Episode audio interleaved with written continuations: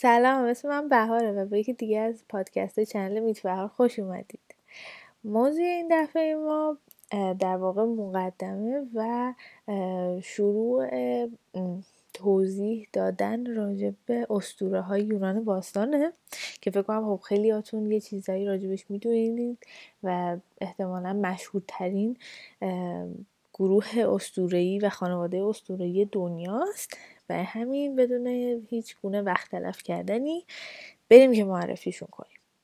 خب یکی از مفصل ترین و کامل ترین مجموعه اسطوره جهان رو پیش روتون می‌خوایم بیاریم که خب به خاطر حفظ شدن خیلی از منابع و همینطور ترجمه اون منابع به زبان لاتین در همون قرون ابتدایی در واقع میلادی و همینطور علاقه خیلی های زیاد اروپایی برای اینکه خودشون رو میراثدار یونانیان باستان بدونن.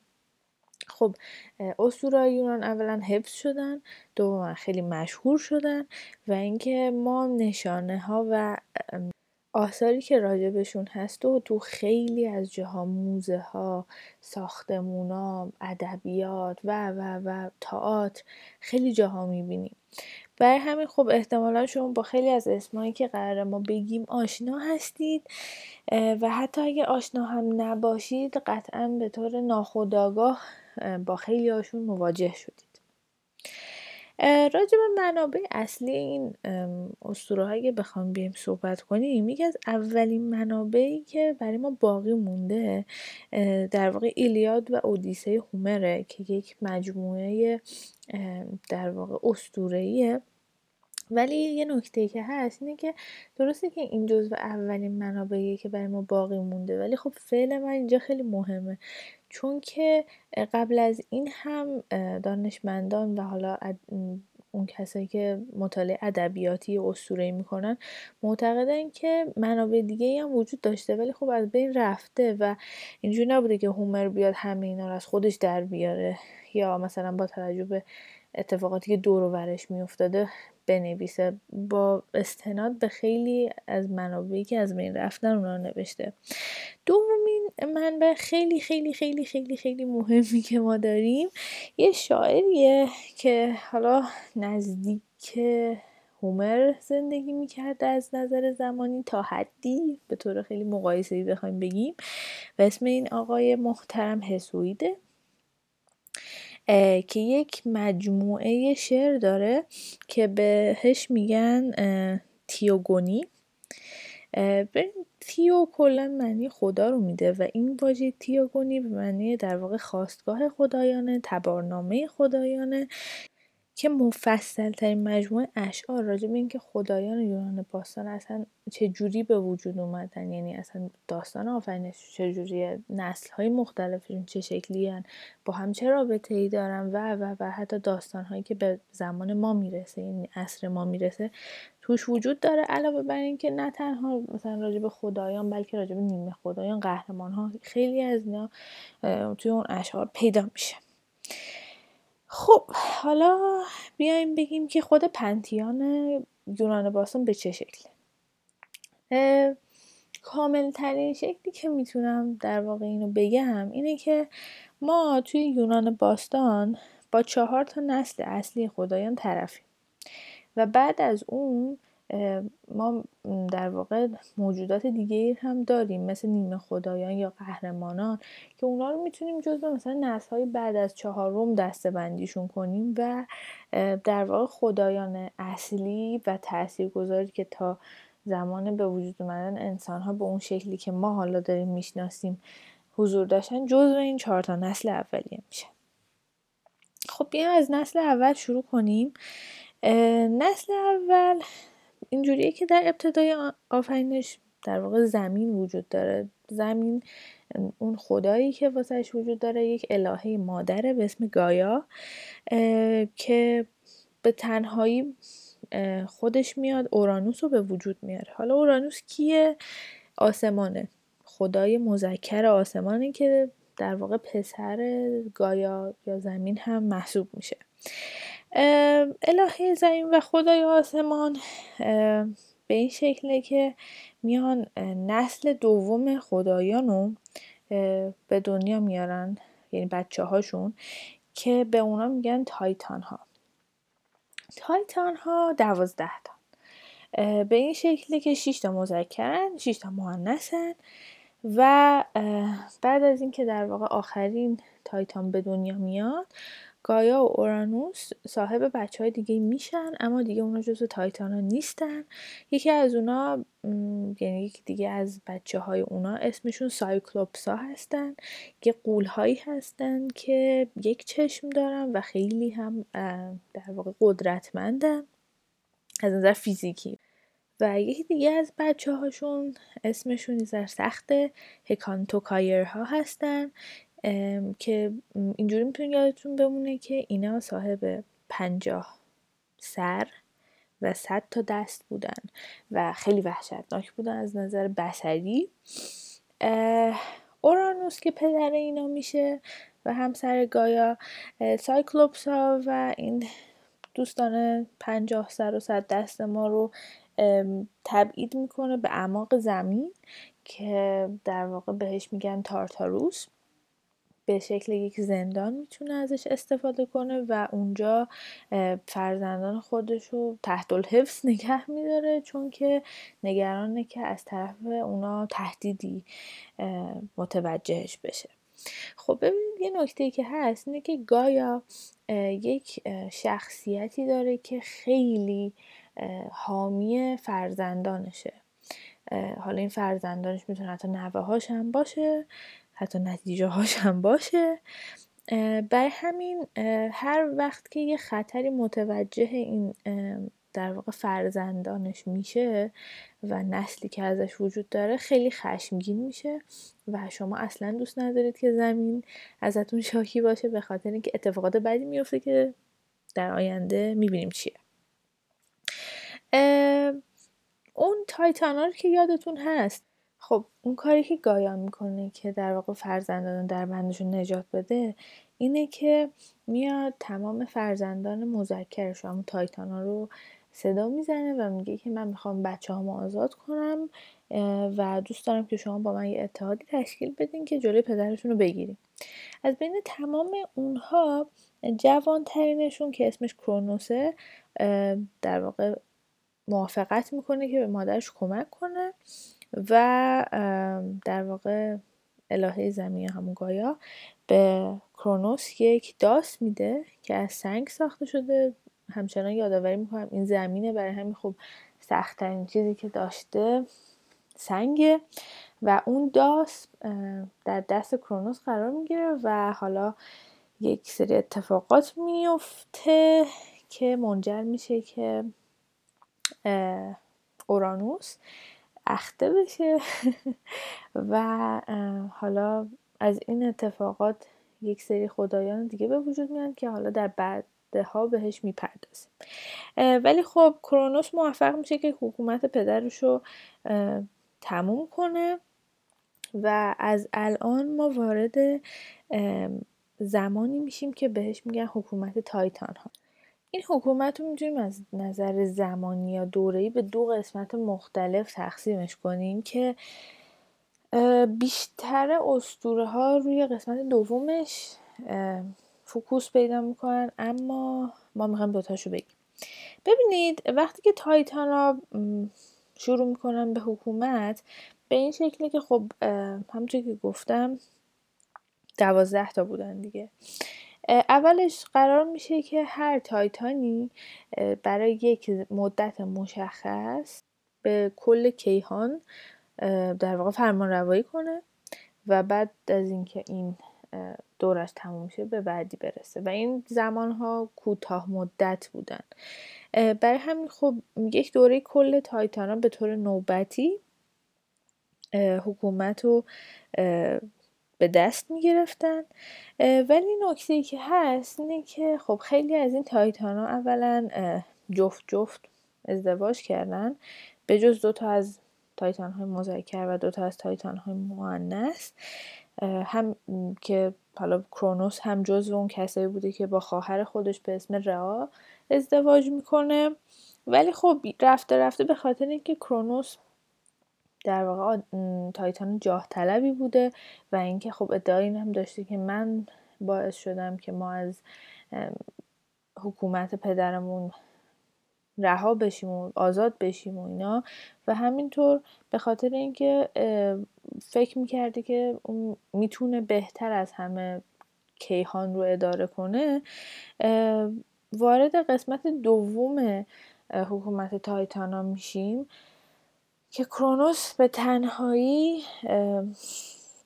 حکومت کل کیهان رو بر عهده می‌گیره و خب خیلی از فعالیت تایتان ها محدود میشن و مطابق میل کرونوس اتفاق میفتن که خب خیلی هاشون هم حتی راضی نبودن از این قضیه ولی خب فکر می‌کردن راه دیگه ای وجود نداره چون کرونوس خیلی قدرتمنده و حالا اگه اونا بخوان شورشی بکنن جلوشونو می‌گیره و حتی بعضا فکر می‌کنن راه دیگه ای وجود نداره به جز اینکه کرونوس بتونه حکومت مطلقه رو داشته باشه.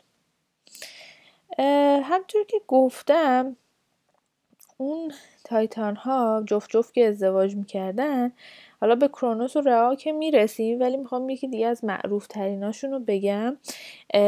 دو تا تایتان بودن به اسم اوشیانوس و تتیس. که خب این دوتا بیشتر سر و کارشون با اقیانوس بوده. اصلا خود اوشیانوس در واقع به باور یونانیان باستان تجسم یک رود خیلی بزرگ بوده که دورور زمین رو به کلی پوشونده بوده. حالا حتی اسم اون رود هم اوشیانوس بوده. چرا دارم اینا رو میگم؟ اول اینکه یک نکته جالبی راجع به این زوج هست تعداد بچه هاشون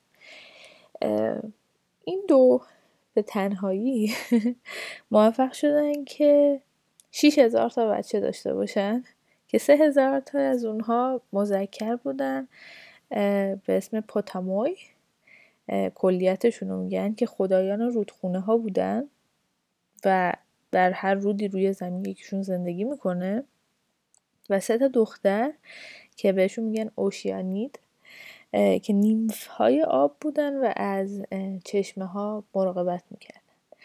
و نکته ای که بازم جالب توجه راجع به این زوج اینه که در بعدها حضورشون در یک جنگ خیلی جالب میشه و همینطور بچه های اونها و مخصوصا دختراشون تو خیلی از داستانهای اساتیری شرکت می‌کنن.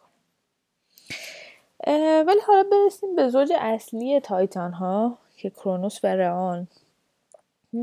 دقیقا مثل تایتان ها نسل بعدی خدایان یونانی از این زوج به دنیا میان. این زوج 6 تا فرزند دارن مجموعا که همون جوری که کرونوس اورانوس رو از بین برد یک خوف و ترسی در کرونوس ایجاد شد که نکنه بچه های منم بیان همون کار رو با من بکنن. به همین دلیل از همون ابتدا که اولین فرزندش از راه به دنیا اومد به این نتیجه رسید که می‌تونه بچهش بخوره. خیلی روک و قورتشون بده و اتفاقی که افتاد این بود که چون این بچه ها نامیرا بودن همینجور در معده پدرشون زندگی می‌کردن با هم بازی می‌کردن سرصدا می‌کردن دعوا می‌کردن و خب کرونوس از حضور اینا آگاه بود درون خودش. حالا اون شیشتا بچه کیا بودن؟ که در واقع نسل سوم خدایان یونانن و میشه گفت مهمترینشونن. احتمالا می‌شناسین خیلی هاشونو و بیایم که اصلا نام ببریم. اولین کسی که می‌خوایم نام ببریم قطعا می‌شناسین زئوس. ولی خب خواهر برادراش هرا پوسایدن دیمیتر هستیا و قطعا هیدیس. این شیشتا خواهر برادر فرزندان رعا و کرونوس بودن و جالبش اینه که زئوس کوچکترینشون بود و اصلا دلیلی که باعث شد که حکومت تایتان ها تموم بشه و به این دوستان برسه هم زئوس بود. به این شکل بود که همونطور که گفتم یادتونه که گایا کلا با کسایی که با فرزندان و نوه هاش بد برخورد می‌کردن رابطه خوبی نداشت. و اگه یادتون باشه علاوه بر بچه های تایتانیش سایکلوپسا و صد دست ها هم جزو فرزندانش بودن.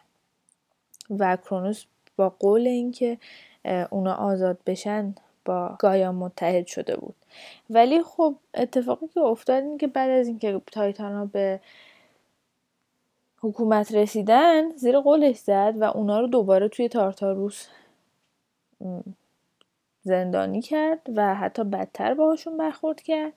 و همین دلیل گایا خب این کینه قبلیش رو نگه داشت و همجور درونش رشد کرد و اتفاقی که افتاد این بود که وقتی که کرونوس شروع کرد به اینکه فرزندای خودش قورت بده این نفرت و در واقع حس بعد همینجوری زیاد شد. نه تنها گایا بلکه رعا هم که خب مادر این شش تا بچه بود خب ناراحت بود از اینکه فرزندانش هی دارن توسط پدرش قورت داده میشن. و خب می‌خواست یه کاری بکنه که این داستان تموم شه. برای همین وقتی که آخرین بچهش که همون زئوس بود به دنیا اومد با همکاری مادرش همون گایا زئوس رو در زمین مخفی کردن و یه تیکه سنگ دادن به کرونوس و اون فکر کرد که این زئوسه و قورتش داد. و بچه هایی که توی در واقع معده کرونوس هم بودن به یه نحوی از این نقشه خبردار شده بودن و به طور حالا نوبتی می اومدن ادای زئوس رو در می آوردن صدای اونو سعی می‌کردن یه صدای جدید از خودشون تولید کنن که کرونوس فکر کنه یک بچه دیگه هم توی مدهش زندگی می‌کنه. خب چندین سال میگذره و زئوس بزرگ میشه. و بعد از اون در بزرگسالی با هماهنگی مادرش و یارگیری از بعضی از تایتان ها همونطور که گفتم مثلا اوشیانوس خیلی اینجا کمک کرد یعنی طرف زئوس رو گرفت و خیلی یه چند تا تایتان دیگه موفق شد که کرونوس رو بیهوش کنه و خواهر برادراش رو آزاد کنه. و این در واقع سرآغازی که جنگ ده ساله میشه. که در واقع بین طرفدارهای زئوس که محل استقرارشون کوه اولمپ بوده و طرفدارای کرونوس که محل استقلالشون کوه اوتریس بوده در واقع شروع میشه این جنگ ده ساله و در آخر هم زئوس اون جنگ رو می‌بره و پدرش و خیلی از تایتان های دیگر رو که توی این جنگ مقابلش ایستادند به اعماق تارتاروس می‌بره و نکته ای که هست اینه که قبل از اینکه این حالا تبعید صورت بگیره سایکلوپسا و هکانتوکایرها رو هم آزاد کرده بوده قبلش و از اونا توی این جنگ در واقع کمک می‌خواد و وقتی که برنده میشه و پدرش و بعضی از تایتانا رو در واقع تبعید می‌کنه به تارتاروس. یه پیشنهادی به هکانتوکایرها میده که اونا می‌تونن بشن نگهبانان زندان پدرش که حالا این همه سال باعث شدن که اینا همچنان در زندان و حبس بمونن و اونا هم استقبال می‌کنن و میشن در واقع حافظان حافظان و نگهدارنده هایی که کرونوس رو در اعماق زمین نگه میداره. خب تا اینجا ما نسل اول و دوم خدایان یونان رو گفتیم معرفی کردیم داستاناشون رو گفتیم و در اپیزود بعدی اپیزودهای بعدی می‌رسیم به معرفی نسل سوم و نسل چهارم خدایان یونانی و امیدوارم که تا اون موقع هم شما با من همراه باشین و از این اپیزود لذت برده باشین و دوست داشته باشین که بدونین که حالا زئوس و خواهر برادرانش وقتی به حکومت می‌رسن در کوه اولمپ چه اتفاقی براشون میفته تا اپیزود بعدی خدا نگهدار و با امید دیدار.